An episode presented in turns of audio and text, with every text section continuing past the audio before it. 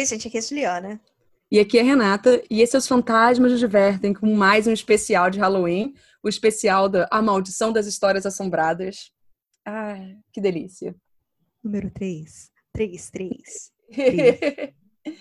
é, a gente conta nesses episódios histórias do Jezebel, que não são histórias do capeta, isso não é tipo Bezebu, nada dessas coisas, é um site. Uhum. É um site que é muito bom. Ele é bom no Halloween, a gente sempre fala isso, mas só para deixar bem claro, não apoiamos as ideias do site. Ah, sim. Vamos lá.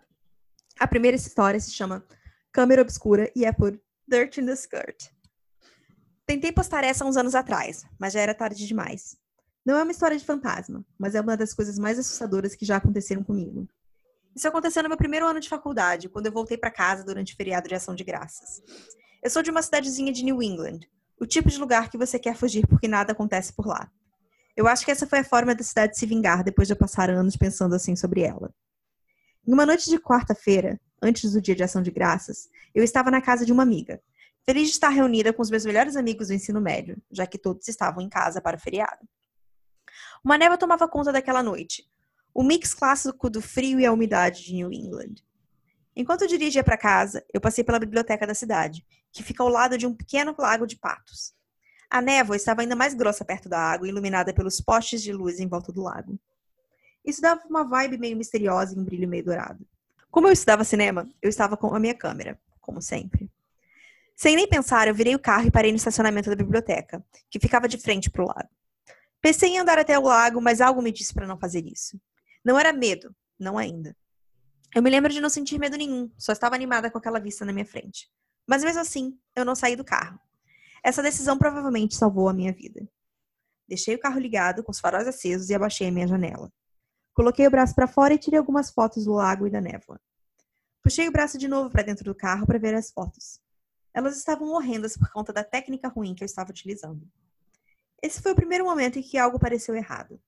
Eu olhei para as fotos e senti a melhor forma que eu consigo explicar isso é dizendo que eu tenho medo de mar aberto. Eu sei que tem tubarões nadando debaixo de mim. Eu não consigo vê-los, mas eu sei que eles estão lá. Eu percebi que era exatamente assim que eu me senti quando eu olhei para as fotos. Eu senti um perigo antes mesmo de vê-lo. Eu levantei os olhos completamente alerta, mas não vi nada por um momento. Depois, uma figura se materializou na escuridão em volta do lago e apareceu graças à luz do meu farol. Era um homem. Ele estava usando uma calça jeans escura e uma jaqueta de moletom. Seu cabelo era curto e escuro. Eu não me lembro de seu rosto. Ele estava andando em direção à biblioteca, na direção do meu carro. Eu esperei, não querendo deixar o medo tomar conta de mim.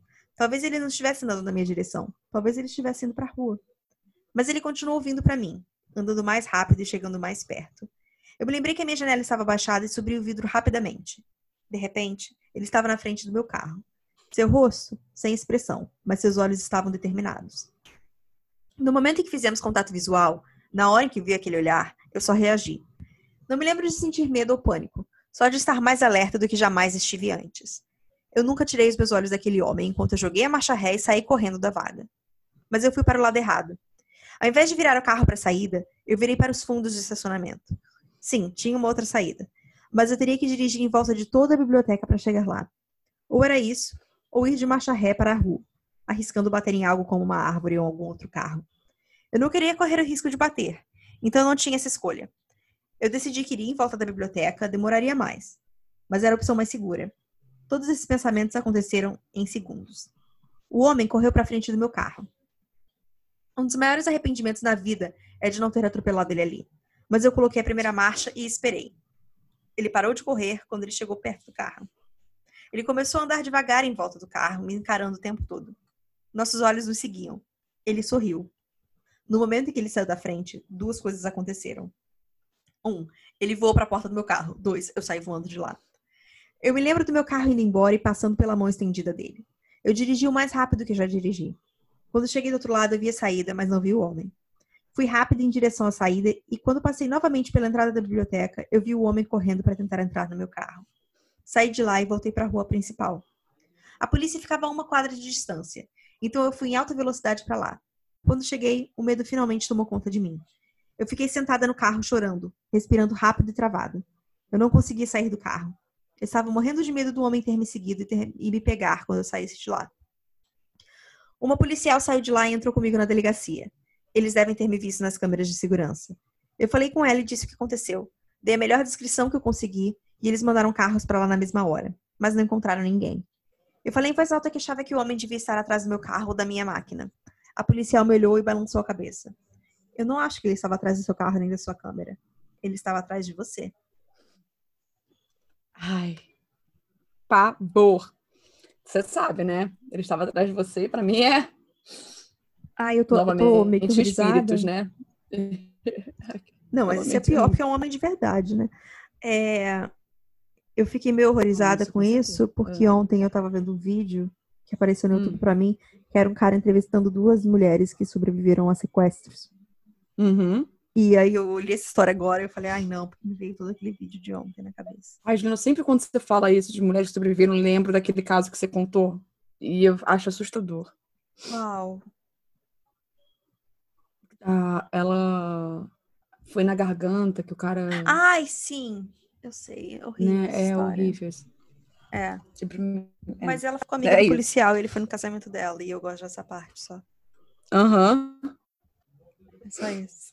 Desculpa, pai. Não, não tem problema. É, a minha história se chama Por favor, me dê uma privada, da Jean and Chronic. é engraçado porque você não botou o tracinho. Aí eu falei, por favor, me dê uma privada de Ian Chronic. O quê?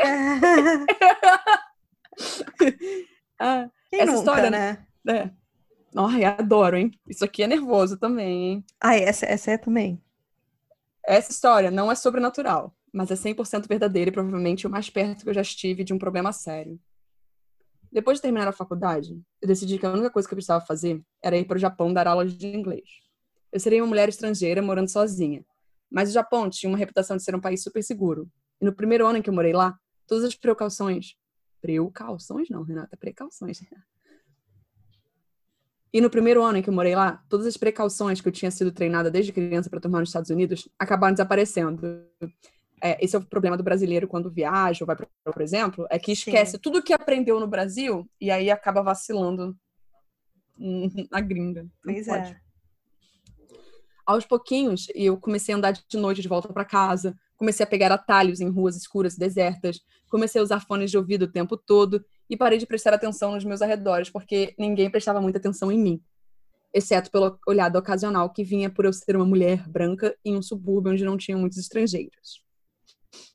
Em uma noite quente de verão, eu decidi que uma caminhada até um mercado seria algo positivo, e não uma ida normal ao mercado perto de casa, mas sim no que ficava a 5 quilômetros de distância, numa rua escondida que servia de atalho.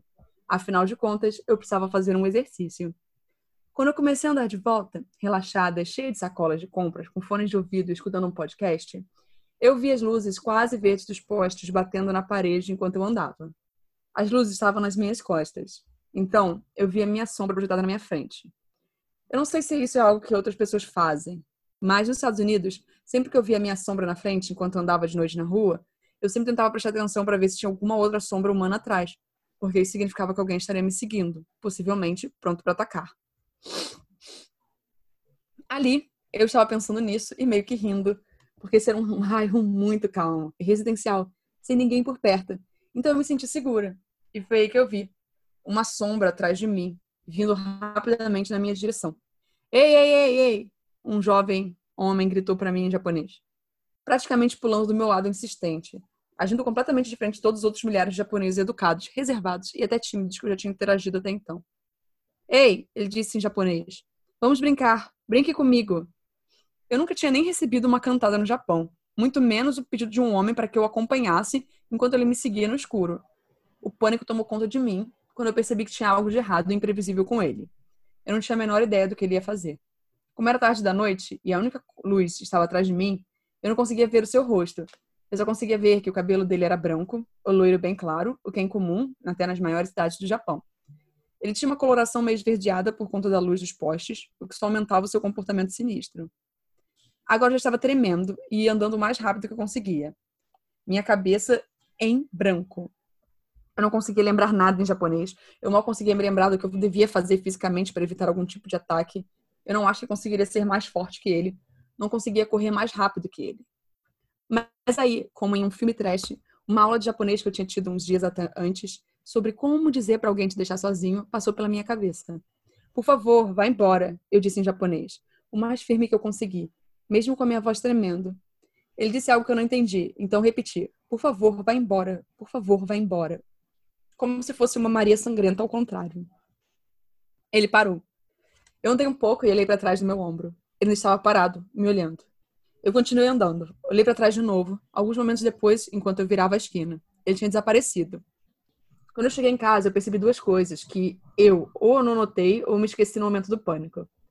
A primeira é que recentemente uma professora de inglês do Reino Unido tinha sido assassinada em Shiba, a uma hora de distância de onde eu morava. Ela tinha sido assassinada por um aluno e seu corpo escondido por concreto em uma banheira. Caralho? É, pesado, pesado. Naquela noite, o assassino ainda estava solto. Eles acreditavam que ele tinha mudado sua aparência para confundir os policiais. A segunda coisa que eu percebi depois é que eu tinha me enganado quanto à minha aula de japonês. Eu troquei dois sons na. Ai, desculpa, é maravilhoso. Eu, eu troquei dois sons nas palavras-chave. Vai embora. O que eu estava falando firmemente para o meu perseguidor era. Por favor, me dê uma privada. De qualquer forma, aquilo funcionou e eu nunca mais vi por lá. Ai, Por gente, favor, me, me dê uma privada. O assassino fica assustado quando só quer ir no banheiro. é. Ou então falou, meu Deus, você é insana demais. Uhum. É, bom, vamos lá. A próxima é Salvo pelo Poltergeist, por KJ. Quando eu tinha 16 anos, em meados dos anos 90, eu costumava fugir da minha situação morrendo em casa e passar longas semanas nas casas dos meus amigos adolescentes mais velhos. Um desses lugares era o apartamento do meu amigo Jota, localizado no topo de um prédio de cinco andares quase todo vazio, numa parte super perigosa da cidade. Tirando o primeiro andar e o apartamento do Jota, o resto do prédio estava vazio. Era um misto de isolamento e liberdade, meio assustador. Quando o Jota se mudou para aquele lixo, nós logo lotamos algo curioso. Esse lugar era obviamente assombrado. Soubemos disso no momento em que eu limpei a entrada no dia da mudança carregando uma caixa pesada com os livros do Jota. Uma mão quente passou pela parte de trás da minha coxa direita. Eu estava usando uma mini saia, mesmo sendo no outono, porque eu era uma adolescente. E a sensação daquela mão correndo pela minha coxa se transformou em um beliscão na minha bunda. É claro que eu congelei na hora e chamei o Jota, que estava no quarto enchendo um colchão inflável de 10 dólares. Hum, Jota, você beliscou a minha bunda? Ele colocou a cabeça para fora do quarto e me olhou como se eu estivesse louca, respondendo: ah, Não? Eu disse para ele o que tinha acontecido e, ao invés de se assustar, ele pareceu achar aquilo divertido, porque afinal de contas aquela era uma situação idiota de descrever. Depois desse incidente, diversas coisas estranhas aconteciam todos os dias naquele apartamento minúsculo. Encostar algo em algum lugar ia desaparecer imediatamente. Entrar em um quarto a porta ia se bater atrás, a porta ia bater atrás de você e depois reabrir sozinha. Pronta para se forçar a dormir durante toda a noite de confusão sem se aterrorizar, você ia ouvir barulhos de louças e armários batendo na cozinha. Uma noite, o namorado do Jota passou a noite lá e acordou na manhã seguinte com uma mordida vermelha em seu pulso. As marcas do dente não eram nem do Jota nem minhas. Nós três éramos os únicos no apartamento. Tá. O Malvado Apartamento Vazio, por Helene. Helline. É porque é tipo inferno. Inferline. Traduzindo. Olá, aqui vai a minha própria história assustadora. Aconteceu 18 anos atrás, em Montreal. Por favor, leve em consideração que a versão original foi escrita em francês e traduzida com o Google Translate. É, posso só deixar bem claro que depois eu traduzi ah. dessa tradução do Google Translate para português e essa foi a mais difícil de traduzir. Nos últimos 10 anos, eu vivenciei diversas aparições e experiências paranormais no apartamento onde estou agora. Se eu encontrar algum tempo, talvez eu escreva aqui também. Por enquanto, aqui vai a pior coisa que já aconteceu comigo. Eu chamo de a história de O Malvado Apartamento Vazio. 20 anos atrás, eu tinha começado a ter um pesadelo horrendo e recorrente. Nele, eu vivia em uma casa, ou apartamento completamente perfeito, exceto por uma coisa. Tinha uma parte, como qualquer outro apartamento vazio, que estava conectada com esse lugar e trancada com diversas trancas e cadeados. Nesses sonhos, eu conseguia sentir uma vibração ruim vindo do outro lado da porta, como uma onda. De vez em quando, eu conseguia ver a porta se movendo sozinha. Esses pesadelos me preocupavam muito. Eu coloquei a culpa no estresse que eu estava sentindo na época, já que eu estava terminando um programa da faculdade que me forçava a me mudar há quatro meses, ficando entre Sherbrooke e Montreal por dois anos e meio. Eu estava ansiosa para ter uma casa normal de novo. Como eu gosto de psicologia, tentei ser a minha própria psicóloga numa tentativa de entender o significado desse pesadelo que voltava diversas vezes para trabalhar o meu sono. Ver um lugar numa casa durante um sonho é uma metáfora do nosso subconsciente. Eu achei que esse sonho significava que eu estava reprimindo uma coisa, ou me recusando a enxergá-la. Eu imagino que você consiga entender. Alguns dias antes do incidente que vou descrever, eu vi uma versão diferente do pesadelo. Nele, as duas partes gêmeas, o bem e o mal, ficavam um em cima do outro. Eu precisei usar uma escada para ir de um ao outro. Em algum momento, enquanto descia as escadas, eu vi a porta e por uma janela eu conseguia enxergar um homem cortando vegetais na pia de sua cozinha. Eu falei dessa visão para os meus amigos, que riram e fizeram piadas sobre o que já imaginava. Não. Eu falei dessa nova visão para os meus amigos, que riram e fizeram piadas sobre o que a minha imaginação criava. Com dois amigos do meu programa de faculdade, em Sherbrooke, planejamos celebrar o final da nossa bolsa de estudos e nos jantar em um restaurante glamouroso de Montreal, já que o namorado da Corine morava naquela cidade e ia nos deixar dormir na casa dele. Uns dias depois dessa nova versão do pesadelo, que incluía a escada, Nadia e o seu namorado me pegaram para nossa noite em Montreal. Tínhamos uma reserva num restaurante chique na rua Saint Laurent, que já não existe mais, o Prima Donna. Chegamos na casa do namorado da Corine, que morava no terceiro andar de um triplex, e eu perguntei para ela onde nós iríamos dormir, porque eu não estava vendo nenhum quarto vazio. Ela disse: Tem dois quartos no apartamento do porão. Está tudo mobiliado, mas vazio. Vem, pode me seguir com as bolsas. Ela nos guiou pela cozinha e começou a descer os degraus de uma escada. Eu acho que você já sabe o que vem em seguida. Depois de descer pelo equivalente a uma porta, eu vi uma janela que dava para o apartamento do primeiro andar e lá estava ele, o homem cortando vegetais na sua cozinha. Foi naquele momento que eu entendi a armadilha em que eu estava me enfiando. Corine abriu a porta do apartamento e eu consegui sentir as ondas malignas me envelopando como um respiro. Eu não sei descrever de uma forma, mas parecia que aquele apartamento estava lotado de uma vibração estranha e vermelha. Só de escrever essas linhas eu consigo sentir o mesmo desconforto 18 anos depois. Muitas pessoas me perguntaram desde então por que de não ter saído do apartamento naquele momento. Primeiro, eu não tinha dinheiro nenhum e também não queria, não queria parecer e não e também não queria parecer idiota na frente dos meus amigos. Me forcei a pensar que eu não ficaria sozinha lá, já que a Nádia e o seu namorado estariam no quarto ao lado. Nem preciso dizer que não me diverti naquela noite. Me senti mal e sabia que o pior ainda estava por vir. Eu sabia. Só a ideia de voltar para aquele apartamento me deixava enjoada. Eu estava fazendo de tudo para atrasar aquele momento. Mesmo sem fome nenhuma, eu pedi mais de um café e mais uma sobremesa sem gosto, só para ficar mais tempo naquele restaurante. E foi aí que chegou o momento em que nós, quer dizer, eles, decidiram ir embora. Eu não conseguia mais evitar. No caminho de volta, tentei ver o lado positivo. O sonho era só uma coincidência. Todos os apartamentos em porão eram igualmente assustadores. Então, foi nesse falso senso de segurança que eu acabei dormindo naquele quarto pequeno ao lado de onde Nadia e seu namorado estavam. Acabei saindo Acabei caindo no sono rápido, sem nenhum problema. E foi aí, no meio da noite, que o empurrão no meu braço acabou me acordando. Ao mesmo tempo, eu ouvi um barulho de algo rasgando perto da minha orelha, como se fosse um pano de nylon sendo rasgado ao meio. Eu li há, algum, há pouco tempo alguns investigadores paranormais dizendo que associam esse som a uma entidade demoníaca entrando na nossa dimensão. Só isso já me dá arrepios. Eu estava deitada lá, na escuridão da noite e sozinha neste quarto horrendo, imaginando o que tinha me atacado no escuro. O quarto não tinha. Atacado? Nossa. É, desculpa. Não, é, é, porque eu fico. Não, não, foi, não é só você. Eu estou pensando, atacado mesmo? Mas ela só, só ouviu um negócio. É. Uhum. Eu estava deitada lá, na escuridão da noite, sozinha nesse quarto horrendo, imaginando que tinha me atacado no escuro. O quarto não tinha uma lâmpada perto da cama e eu não conseguia levantar para apertar o interruptor da parede. Eu acho que meu coração nunca bateu tão rápido. Eu estava paralisada e tentando pensar que aquilo não estava acontecendo. Não podia ser verdade. E se esses pesadelos fossem uma tentativa de me avisar durante todo aquele tempo, o que eu devia fazer? Corinne estava morando dois andares acima e as portas provavelmente estavam trancadas.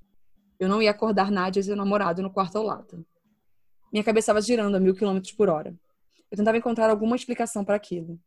Fiz um bom trabalho em me convencer de que aquele empurrão no meu braço era um rato ou uma cobra que tinha saído do esgoto. E como eu dormia com um cobertor barato de nylon, o barulho era provavelmente de algum rasgo nele. Racionalizando, né? Foi quando eu fiquei feliz de encontrar uma explicação para tudo, que as mesmas coisas aconteceram de novo. O empurrão no meu ombro e o barulho de rasgo perto do ouvido. Eu acho que perdi a consciência naquele momento. Bom, é o que eu acredito. Porque acordei mais tarde, com os primeiros raios de sol. Peguei todas as minhas coisas, subi as escadas, dois passos de cada vez, e encontrei as portas destrancadas.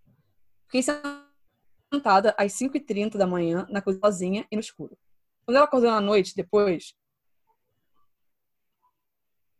Quando ela acordou no meio da noite, depois, eu disse que tinha acabado de subir e que tive uma ótima noite de sono. No caminho de volta de Sherbrooke, eu contei a história para Nadia e o seu namorado, que também teve uma péssima noite e ficou morrendo de medo de algo, de algo acontecer com ele. Depois, nós decidimos não contar nada para Corinne. Naquela época, eu estava morando temporariamente com outra amiga, Suzy. Quando cheguei na casa dela, fiquei chateada de não vê-la lá. Como isso aconteceu antes dos celulares, eu não consegui encontrá-la em lugar nenhum e acabei me resignando à ideia de dormir sozinha no apartamento. Quando a noite caiu, eu me sentei na cama e escutei o jornal para me assegurar que estava tudo bem enquanto ouvia a voz do meu jornalista preferido. Naquele momento, eu comecei a ouvir arranhões estranhos na parede atrás de mim. Essas merdas paranormais de novo. Os arranhões continuaram me impedindo de me virar, porque eu estava paralisado de medo. Quando eu não conseguia mais aguentar, a porta da frente abriu e a Suzy estava apavorada gritando meu nome. Nós pulamos nos braços uma da outra. Ela me contou que estava planejando dormir no chalé do namorado, mas que durante a noite ela sentiu que eu precisava dela e que ela precisava voltar correndo para o apartamento. Eu contei toda a história enquanto ela me olhava aterrorizada. Ela puxou duas medalhas dela. Ela puxou duas medalhas bentas que eram da mãe dela, que já tinha falecido, e nós dormimos com elas por alguns dias. Ela tentou me acalmar, dizendo que os arranhões na parede tinham sido ratos, mas durante todo o tempo em que eu morei lá, eu nunca ouvi nada assim, nem antes e nem depois desses eventos que acabei de descrever. Essa foi a minha história assustadora. Hoje eu contei para um amigo enquanto mencionei que escrevi aqui para os Hoje eu contei para um amigo enquanto mencionei que escrevi aqui para o Jezebel. Ele franziu as sobrancelhas na parte em que eu disse que perdi a consciência por medo e me perguntou: Aquela entidade demoníaca, você já pensou no que ela fez com você entre esse momento você finalmente saiu do quarto? Meu Deus, eu nunca deveria ter pensado nisso. Agora estou surtando de novo. Pois é, né? É maior medo. Ninguém quer isso. Uhum. Bom, a próxima é a minha preferida dos anos mais novos. Então, vamos lá. Ela não tem título e é por Copa Dopa. Isso é, sem a menor dúvida, a coisa mais estranha que já aconteceu comigo. Muitos dos meus amigos e parentes moram em lugares espalhados pelo país. E de vez em quando eu faço viagens de carro para visitá-los. Meu trabalho me dá liberdade para fazer viagens longas, o que é maravilhoso porque eu amo visitar brechós. Então, muitas vezes eu acabo planejando rotas que me levam a várias cidadezinhas com brechós em busca de preciosidades vintage. Isso faz com que essas viagens se tornem muito mais divertidas. Minha coleção de vestidos, chapéus e joias antigas é absurdamente grande. É um vício. Isso aconteceu no verão em que eu tinha acabado de pintar o meu cabelo num tom vermelho quase castanho, bem longe do meu louro habitual. Eu estava curtindo o novo visual e animada para ver quais cores e estilos iriam combinar com ele. Eu escolhi uma rota no meu telefone que passava por brechós específicos que eu tinha pesquisado na internet. Eu já tinha comprado algumas coisas legais nos dois primeiros dias antes de visitar a minha irmã. Depois disso, quando fui mais para o sul, é quando a história fica bem louca. Eu estava no meio do nada, na Geórgia, indo em direção a uma cidade que não vou falar o nome, mas que tem um brechó grande que é ligado a uma igreja. E eu planejava passar algumas horas por lá. Quando cheguei no estacionamento, eu tive uma sensação de que aquele seria um bom dia. Cinco minutos depois, eu comecei a encontrar uma coleção incrível de roupas dos anos 70 e 80, todas juntas e bem femininas. Saias de tricô, vestidos floridos esvoaçantes, suéteres, blusas. Quando eu experimentei, todas elas eram perfeitas no meu corpo. O que é bem incrível porque sou muito pequena e geralmente tenho que alterar os meus achados vintage. Estava convencida de que essas roupas tinham pertencido à mesma pessoa, porque todos eles tinham a mesma qualidade e eram da mesma época. Eu estava super animada e fiquei olhando em todas as araras para ver se conseguia encontrar algo similar. Peguei alguns outros itens, como uma bolsa de palha, mas a maioria da loja estava cheia de roupas contemporâneas e infantis. Então aqueles achados vintage eram ainda mais incríveis e super baratos, do nível 4 dólares por um vestido. Eu tinha ficado lá por tanto tempo que acabei decidindo que ia passar a noite naquela cidade. Pedi comida chinesa, escolhi um quarto de hotel e passei a noite animada comendo e montando diversos looks enquanto um filme passava na televisão. Na manhã seguinte, eu estava animada para usar a estrela dos meus achados. Detalhe: além de ser a coisa mais estranha que já aconteceu comigo, esse brechó é até hoje o melhor que eu já encontrei. Um vestido meio camponesa, longo e floral com mangas bufantes. Eu me senti uma princesa andando pelo campo com ele. Então prendi o lado no meu novo cabelo, coloquei o meu celular e meu brilho labial na bolsa de palha nova depois de arrumar o carro e fui procurar um lugar para tomar um café da manhã. Essa era uma das cidades em que tinha uma lanchonete onde todos iam de manhã. O estacionamento estava lotado e eu pensei que eles deveriam ter um bom café. Abri as portas de vidro e. Você sabe quando sente que todos estão te olhando? Na hora que eu entrei, eu vi todas as conversas pararem e todos os pares de olhos caírem em cima de mim. E não era aquele tipo de, olha garota bonita. Era algo diferente, não muito amigável. mas uma placa dizia: pode se sentar. Então eu sentei em uma cadeira e peguei o cardápio. Eu estava pensando no meu pedido quando a garçonete chegou. Uma mulher mais velha, lá pelos seus 60 anos. Café, querida? Ela perguntou. Eu abaixei o cardápio, sorri e disse: Sim, por favor. Eu nunca vi a cor sair da face de alguém antes, mas quando eu olhei para ela, eu vi seus lábios ficarem brancos. Ela gritou e deixou a jarra de café que ela estava segurando cair no chão, que logo quebrou e jogou café para todos os lados. Ela continuou gritando, sem parar, enquanto olhava para mim. Eu fiquei chocada. Eventualmente, alguém a puxou pelo braço e a levou para a cozinha, onde eu ainda consegui ouvi-la gritando. Agora, todas as pessoas da lanchonete estavam olhando para mim. Uma mãe tapou os olhos de seus filhos para que eles não olhassem para mim e saiu de lá.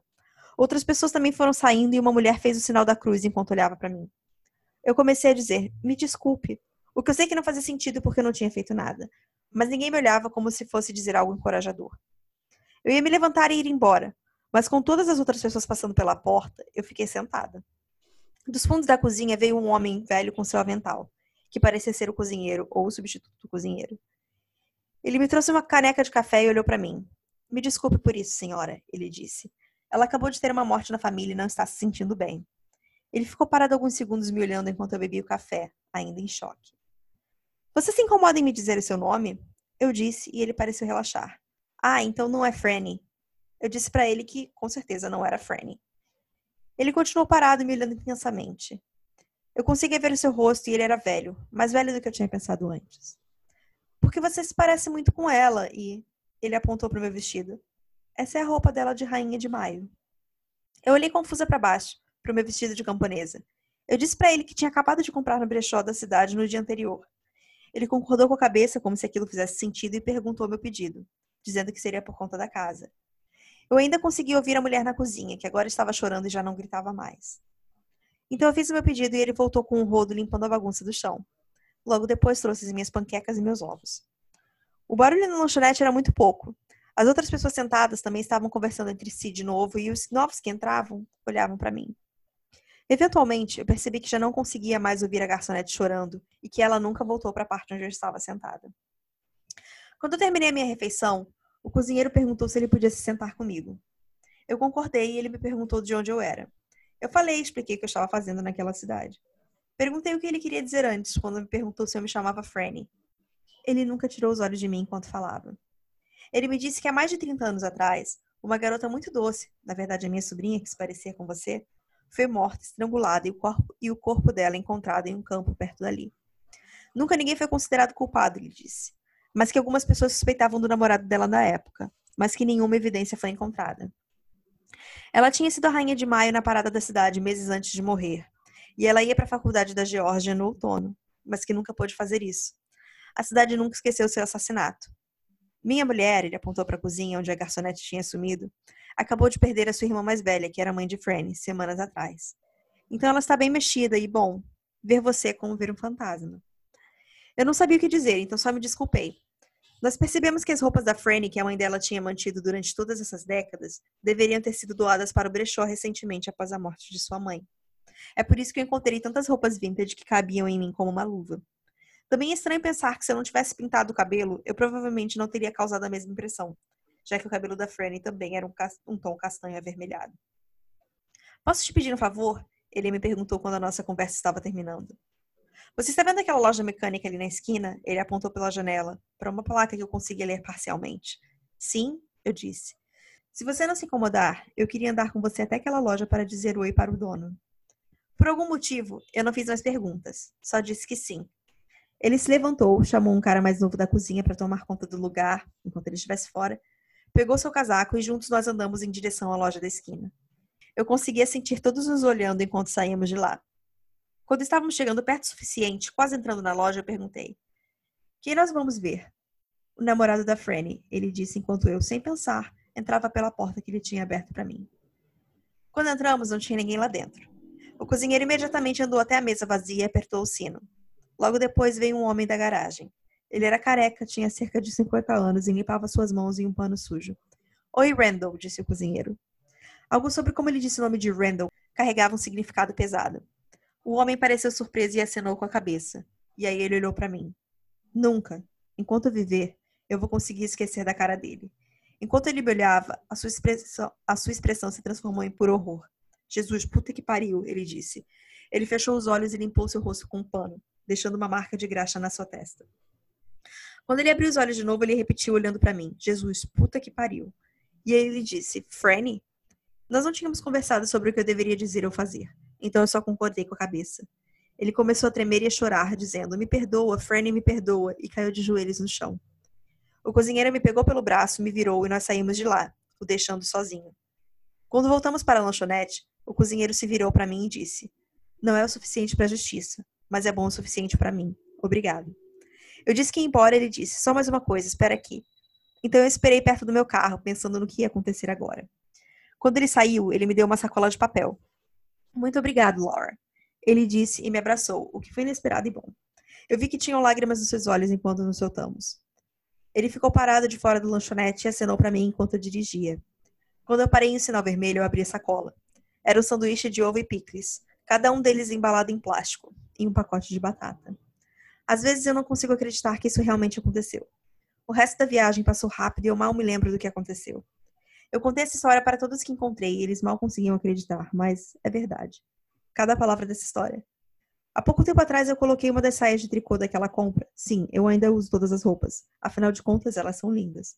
E percebi que tinha um bolso que eu nunca tinha visto antes. Eu coloquei a mão e puxei um pedaço de papel. Era o recibo da lavanderia com a data de 19 de março de 1979 e embaixo estava escrito Francesca. Eu guardo esse papel na minha caixa de joias em sua homenagem. Uhum.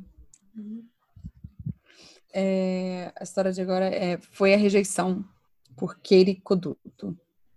Não, não é engraçado. Não, é porque esse foi por e-mail, eu me lembro disso, por acaso. Há uns anos atrás, eu estava me preparando para me mudar de Cleveland, Ohio, para Columbus. Uma semana antes da mudança, eu saí da cidade com uma amiga. Ficamos uma semana fora e voltamos na segunda-feira seguinte. A viagem foi longa, nós duas estávamos de ressaca, eu só conseguia pensar em sair do meu carro e devorar batatas fritas deitada no meu sofá. A minha colega de apartamento já tinha se mudado. Então, quando eu chegasse em casa, seríamos só eu e meu gato Harley. Estava pronta. Então, quando minha amiga me deixou em casa naquela noite de segunda, eu fui direto para McDonald's comprar batatas fritas e um milkshake. E, finalmente, casa. Quando abri a porta da frente, o Harley estava lá, esperando como ele geralmente faz quando escuta as minhas chaves na porta. Mas quando eu entrei naquela noite, ele estava chorando, fazendo os barulhos que ele, que ele nunca faz. Eu sabia que tinha algo errado. É claro que eu perguntei o que tinha de errado para ele, depois comecei a olhar pela casa. Foi aí que eu percebi que a TV da sala tinha desaparecido. Eu imediatamente corri para o meu quarto, e minha TV também tinha desaparecido. Corri de volta e liguei para minha colega de quarto, perguntando se ela tinha decidido pegar a TV emprestada durante o final de semana, que eu sei que seria bem incomum, mas eu estava tentando ser otimista. É claro que ela disse que não, e que ela viria até o apartamento, já que alguém, obviamente, tinha invadido o lugar. Liguei para outro amigo que tinha ficado com Harlan enquanto eu viajava. Ele também disse que as TVs estavam lá no final de semana e que ele não tinha estado no apartamento desde a noite de domingo. Eu fui para lado de fora, suando e percebendo que eu poderia não estar sozinha na casa. Estava com medo de ir até o porão ou perto de qualquer quarto vazio, como o da minha colega de quarto. Liguei para a polícia e para o meu senhorio. Todos eles foram para lá.